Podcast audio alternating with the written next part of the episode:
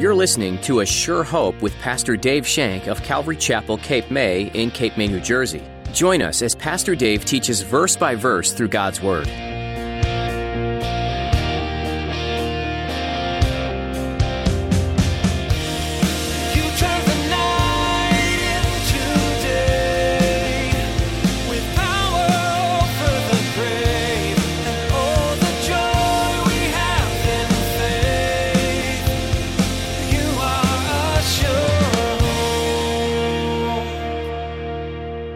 Remember, you've heard this before. Whichever one you feed the most is going to be the strongest. If you feed to the flesh, your flesh is going to be pretty strong. However, if you feed the spirit, your spirit will be stronger. Your spirit will get much stronger.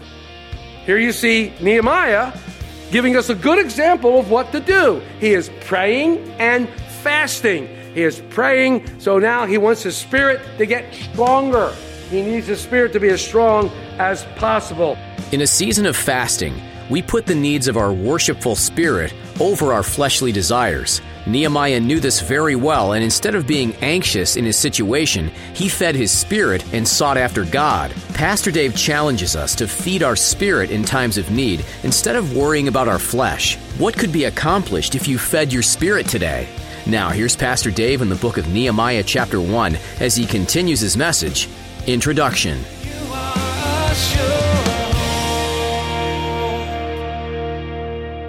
Nehemiah weeps. He cries for them. He cries for them because his people are in trouble. His people are hurting. How long has it been since you've wept over somebody else's problems? Oh, how I wish we were people who would weep for each other, especially the sin of others, how we would weep for them and get on our knees. We really need to take problems to heart and think about what God is doing. Do we agonize over others in prayer? Do we really agonize over them? I'm guilty as the next person. Listen, I'm not trying to stand up here and point at you. I'm just as guilty as the next person. Paul said something like this in Corinthians, in 2 Corinthians 2, in verse 4. He says, says, For Paul, out of much affliction and anguish of heart, I wrote to you with many tears, not that you should be grieved, but that you might know the love which I have so abundantly for you. The apostle Paul was this way. He agonized over the Corinthian church because of their wrongdoing, because they were in trouble. Paul agonized. Look what else he says in Acts 20. In Acts 20 verse 31, speaking to the Ephesian elders, he said, therefore, watch and remember that for three years I did not cease to warn everyone night and day with tears. With tears. Are you driven to tears by someone who is stuck in sin? Are you driven to tears by someone who has faded away, someone who has gone astray? Are you driven by tears over that person? Or maybe you see someone walking down the street and all of a sudden your heart just breaks for that person.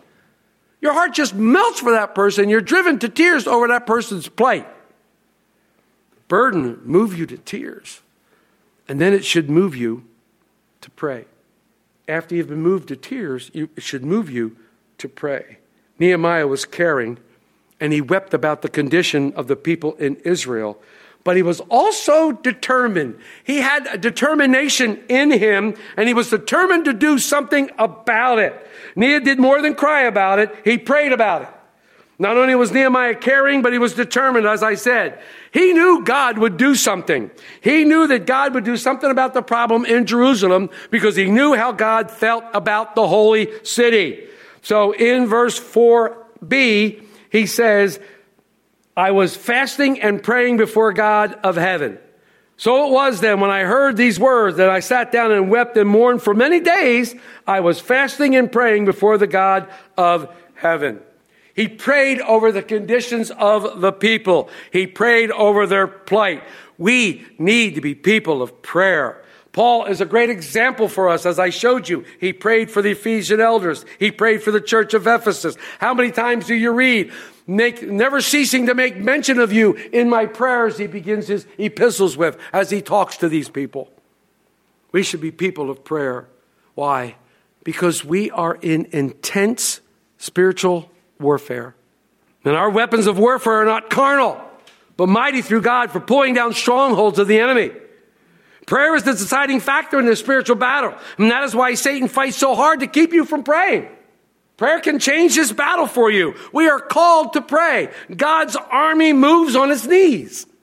Not only did Nehemiah pray, but he fasted. God was going to use Nehemiah to do something about this situation, but in order for this to happen, God had to do something in Nehemiah. God had called him, and he was going to use them, but he had to do something in Nehemiah, and I believe that this is what God does. God calls you to a ministry and then He prepares you for that ministry by doing something in you, working in you. And I see this all the time. I love what Guzik says about this. Quote, any great work of God begins with God doing a great work in somebody. One of my favorite scriptures, I keep going back to it. I love it, and I keep going back for a while. Second Chronicles 16 in verse 9. For the eyes of the Lord run to and fro throughout the whole earth to show himself strong on behalf of those whose heart is loyal to him. God is always looking for a heart he can use. Always looking for someone that he can fill with the Holy Spirit, that he can anoint with power and bring to the point where they will do something for him. He has a work for you to do, but then he has to do a work in you to get you ready for that work. Are you available? We like to call it fat. Faithful, available, and teachable. Are you those things? Are you available if God calls? Are you available if God calls you today and says, I want you to do something? Would you make yourself ready for Him and available to yourself so that He can then begin the work in you to prepare you for that work? I don't know. God had this ready for a long time ago. Why? How do I know?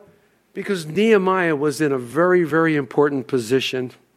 Nehemiah had already acquired an important position, especially for a Jew in a foreign land. We'll talk about that in a while. With his important position in Persia, with a heart that was curious for the welfare of Jerusalem, God started to put together and said, Hey, I can use this guy. So he started to do a work in Nehemiah and he breaks his heart over their needy state. God saw the need while he was in heaven, but little would be done until the right man or woman is found. God could do something great to meet the need through Nehemiah. But there was no way Nehemiah could do this by himself. He had to be a leader. He couldn't do this by himself. He had to lead others to do this. And this book that we're studying is about leadership. It's about Nehemiah being a great leader. And one of the great things about a leader is number one, he has a heart for the people and he has a prayer ministry. A heart for the people and he prays. You can see those two things already coming up. Leadership is influence. Leadership applies to everyone. Everyone has an area of leadership in some way or another. Each one is a leader. The question is, are you a good leader or a bad leader? Everyone has a leader. What do you mean I have a leader? Well, if you're a parent, you're a leadership over your children. If you're married, you're a leadership in the household. If you're a man, you're the spiritual leader in the household. If you're at work, you have positions. You are in leadership, leading people to Christ, showing people Jesus. Nehemiah fasted and prayed. You know, we talked about this in Ezra. Fasting is found in both Testaments. The Apostle Paul prayed fasting. What is fasting? It's denying the flesh to feed the spirit. I deny my flesh to feed the spirit. What I usually do, I feed the flesh first.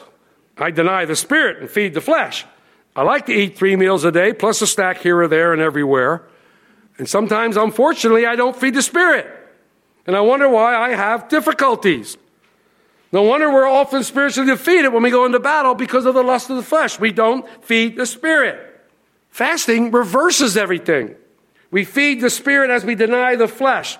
The spirit becomes strong as the flesh becomes weaker. All kinds of fast, we talked about it before. You can fast food. You can fast certain kinds of food, like Daniel did. You can fast TV. You can fast phone. You can fast all sorts of things. You can fast a meal, either one meal a day or several days or whatever. But what you do in place of those things is you seek the Lord. You seek the Lord. During that time, you would normally be doing that. If you're fasting a meal, during the time you would normally eat that meal, you would pray. You would read your word. You would get close to God. If you're fasting TV, during that time when you're loosely watching TV, you turn the TV off and you get close to God. You're giving up the flesh and you're looking to the Spirit. Remember, you've heard this before. Whichever one you feed the most is going to be the strongest. If you feed to the flesh, your flesh is going to be pretty strong.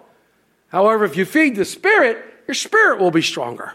Your spirit will get much stronger. Here you see Nehemiah giving us a good example of what to do. He is praying and fasting. He is praying, so now he wants his spirit to get stronger. He needs his spirit to be as strong as possible. He immediately knew what to do. He didn't whine, he didn't complain. He didn't say, I wonder who can fix this problem. No. He started immediately doing what he thought he could do. He prayed and intensely sought God. God, what are we going to do? The God of heaven, Nehemiah sought. Nehemiah also made a clear understanding of whom he fasted and prayed to. Wasn't the God of TV, wasn't the God of Facebook or any other device. It was the God of heaven. Unfortunately, we trust in many gods, but only one God in heaven can meet our needs. There's only one God that can meet all our needs. Look at Nehemiah's prayer. We're going to read the whole prayer and then we'll go back and look at it a little bit as we go through. Look at his prayer from verses 5 through 11. And I said, I pray, Lord God of heaven, O great and awesome God, you who keep your covenant and mercy with those who love you and observe your commandments. Please let your ear be attentive and your eyes open that you may hear the prayer of your servant, which I pray before you now, day and night, for the children of Israel, your servants, and confess the sins of the children of Israel, which we have sinned against you. Both my father's house and I have sinned. We have acted very corruptly against you and have not kept the commandments, the statutes, nor the ordinances which you have commanded your servant Moses. Remember, I pray, the word that you commanded your servant Moses, saying, If you are unfaithful, I will scatter you among the nations. But if you return to me and keep my commandments and do them, though some of you were cast out to the farthest part of the heavens, yet I will gather them from there and bring them to the place which I have chosen as my dwelling for my name. Now, these are your servants and your people whom you have redeemed by your great power and your strong hand. O Lord, I pray, please let your ear be attentive to the prayer of your servant and to the prayer of your servants who desire to fear your name, and let your servant prosper this day, I pray, and grant mercy in the sight of this man. In the sight of this man. He addresses, what a beautiful way to pray. He makes the address. I am convinced that one of the most important parts of his prayer is who are you talking to? Who are you addressing the prayer to? Jehovah, God of heaven, he describes him, the great and awesome God, the God who keeps covenant and mercy for them who love him. He says, Attend your ear to me. Please listen to me. Keep your eyes open to the prayers that the servant is going to give you night and day. This burden was something that was so strong upon his heart, he couldn't keep silent. It seems that throughout the day and through the night, we're offering prayers for a particular situation. I know I do. But what follows this? A confession of sin. Confession of sin is always good in prayer. We've all sinned and fall short of the glory of God. Lord, I've sinned. And he says, not only me, but my father's before me. He's confessing for the nation. He's confessing for the whole nation. He didn't blame God for the problems. Lord, you let them be taken away. Now you got to deal with them. He accepted full responsibility, realizing that the results of sin of the people. He knew it was their sin, their idolatry, that caused them to be carried away for all those years. He knew that. And now he's confessed it. You know, many people want to blame God for everything that goes wrong in their lives. But he asked God to remember his promises. God promised Moses that if the people would transgress his laws, he would scatter them. He also promised them that if they returned to him and keep his commandments, he would gather them back again and place them in a great place. How often do you remind God of his promises? When I ask God to remember his promises, I'm not saying, Lord, you forgot your promises, so I need to remind you. It's not what I'm saying. What am I saying when I'm reminding God of his promises? Who am I reminding of God's promises? Me. When I remind God of his promises, I'm reciting all his promises, and they're for me. God hasn't forgot his promises, he knows them all too well. He's God. But as we confess to him and remind him of his promises, we're reminded. And that gives us great hope. And that surely helps us in our time of need. It gives us great feeling. When you pray for the sick, you can pray that the Lord our God that heals us. He is a God who heals. It says so in scriptures. You're not reminding him that he's a God who heals. You're stating a fact. Our God is a God who heals and it's giving us encouragement. Lord, you have promised that if two or three agree in your name, anything you will do it. That's reminding God of his promises. See what I'm saying here? He said, Call on me in the day of trouble, and I will hear you, and I will show you great and mighty things. Lord, you said, Call on you. And I'm calling you right now, Lord. Show me these great things that I asked for. Attend your ear to me. I'm not telling God, you forgot your promise. I'm reminding, no, I'm, I'm reminding myself. It's giving me faith. It's bolstering my faith. I'm getting excited. It increases my faith. It makes my faith strong when I remember his promises. He finally says, O Lord, I beseech you. In other words, I beg of you, be attentive to the prayer of your servant. And look what he says. He says, I pray and grant mercy in the sight of this man. Who's he talking about? Who is this man he's talking about? This is the king, Artaxerxes. He is going to get the gumption and will from the Holy Spirit to go to this man and inquire about Jerusalem and the walls. That's what he says. He said, Grant him mercy in the sight of this man. At this time, these kings are powerful dudes, man. These kings are powerful, and they can lop your head off in one fell swoop. With a blink of an eye, they can take you down. But this burden was continually on his heart. And there are these issues that arise all the time that are on our hearts, and we need to pray for them throughout the day to seek the Lord. Lord, help me. You may be going into an interview. You may be having a difficulty with someone. You may be having difficulty with, uh, uh, who knows? Lord, have mercy on me and give me, give me a good spot with this man, with this person. Let me speak to them your truth. Give them ears to hear what I'm trying to say to you. These are all great prayers. We need to remind God and remind ourselves. Prayers of your servant, those of you died. Then we get a little bit more information about Nehemiah the last sentence in the chapter For I was the king's cupbearer. What does the cupbearer do? What is a cupbearer? It appears a lot in Scripture. What is the king's cupbearer? He's the poison checker. He's the one that takes the king's wine and drinks it first. There's any poison in it, he dies, and the king doesn't. Carl's our cupbearer on Monday nights. All the food that comes in on Monday night, Carl tests so nobody gets sick. And I'm happy about that, Carl. Thanks you, pal, for doing that for me, you know. And I have to confess, I'm the cupbearer on um, Saturday morning breakfasts because I'm in the kitchen tasting all the things to make sure nobody gets sick. So thanks. I'll do it for you guys. But that's what the cupbearer does. This is a very, very, very high and lofty position. It is extremely, extremely. You just don't let anybody be your cupbearer. This guy's got a grudge against me. I can't let him be my cupbearer. He'll let some poison slip by, and next thing you know, I'm a goner. The cupbearer was a very, very, very important position. Nehemiah is the king's cupbearer.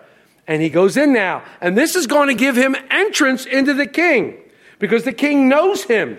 The king is aware of him. The king has seen him probably on a daily basis as the king drinks. Every time the king goes to drink, Nehemiah has to take the cup and sip it and then take it to the king so that the king knows that the cup is safe to drink. So the king is going to see something in Nehemiah that is going to cause concern to the king. And what he sees in Nehemiah as we begin chapter 2 is Nehemiah's countenance. Nehemiah's countenance is not good. Why? Because he's grieved over what's happening in Jerusalem. Have you ever been so grieved that people can look at you and go, wow, what's wrong?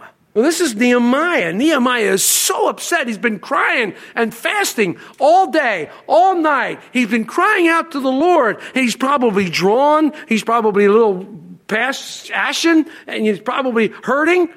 And the king's going to see this and say, What's wrong with you? This opens the door for Nehemiah to talk to the king. God has it all under control. But the main thing you have to realize that this is all set up because of his prayer. Because Nehemiah is praying to God that he'll do this. He's already in the position. He is the cupbearer. He's already there. And now God is going to use him mightily. What does this tell me? It tells me that God will use you right where you are.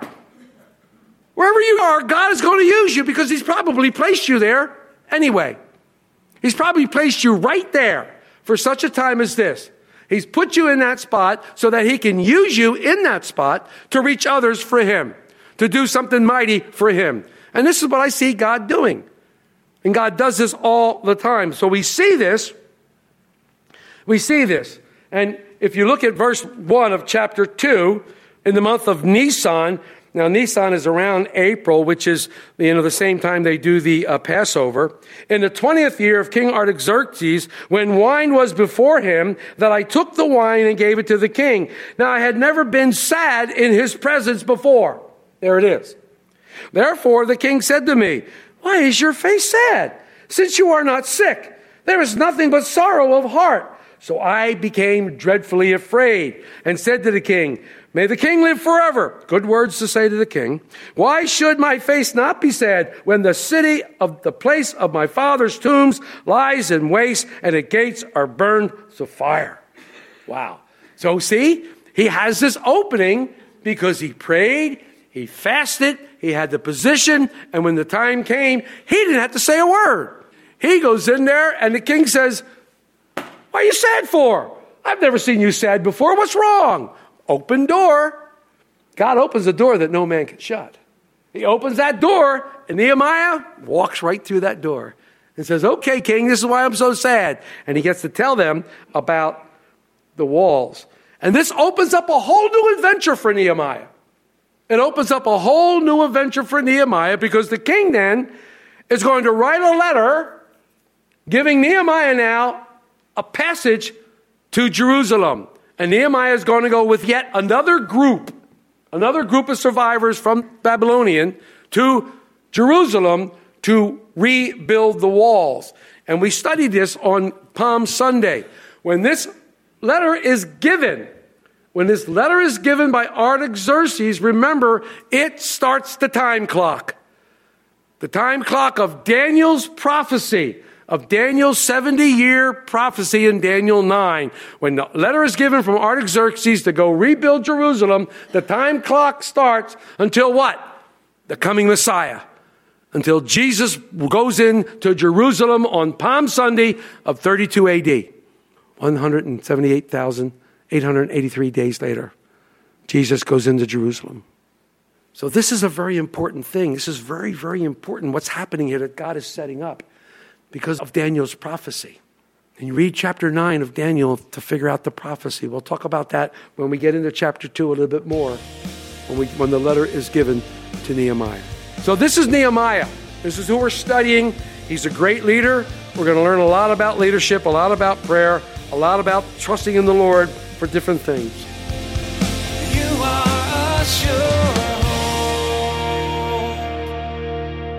You've been listening to A Sure Hope with Pastor Dave Shank. Pastor Dave is making his way through the book of Nehemiah, a book that follows Nehemiah and his exceptional leadership as he guides the people in rebuilding the walls of Jerusalem. Nehemiah followed the lead of the Lord, and it's clear he was in God's will as he prepared to go and received blessing and favor from the king.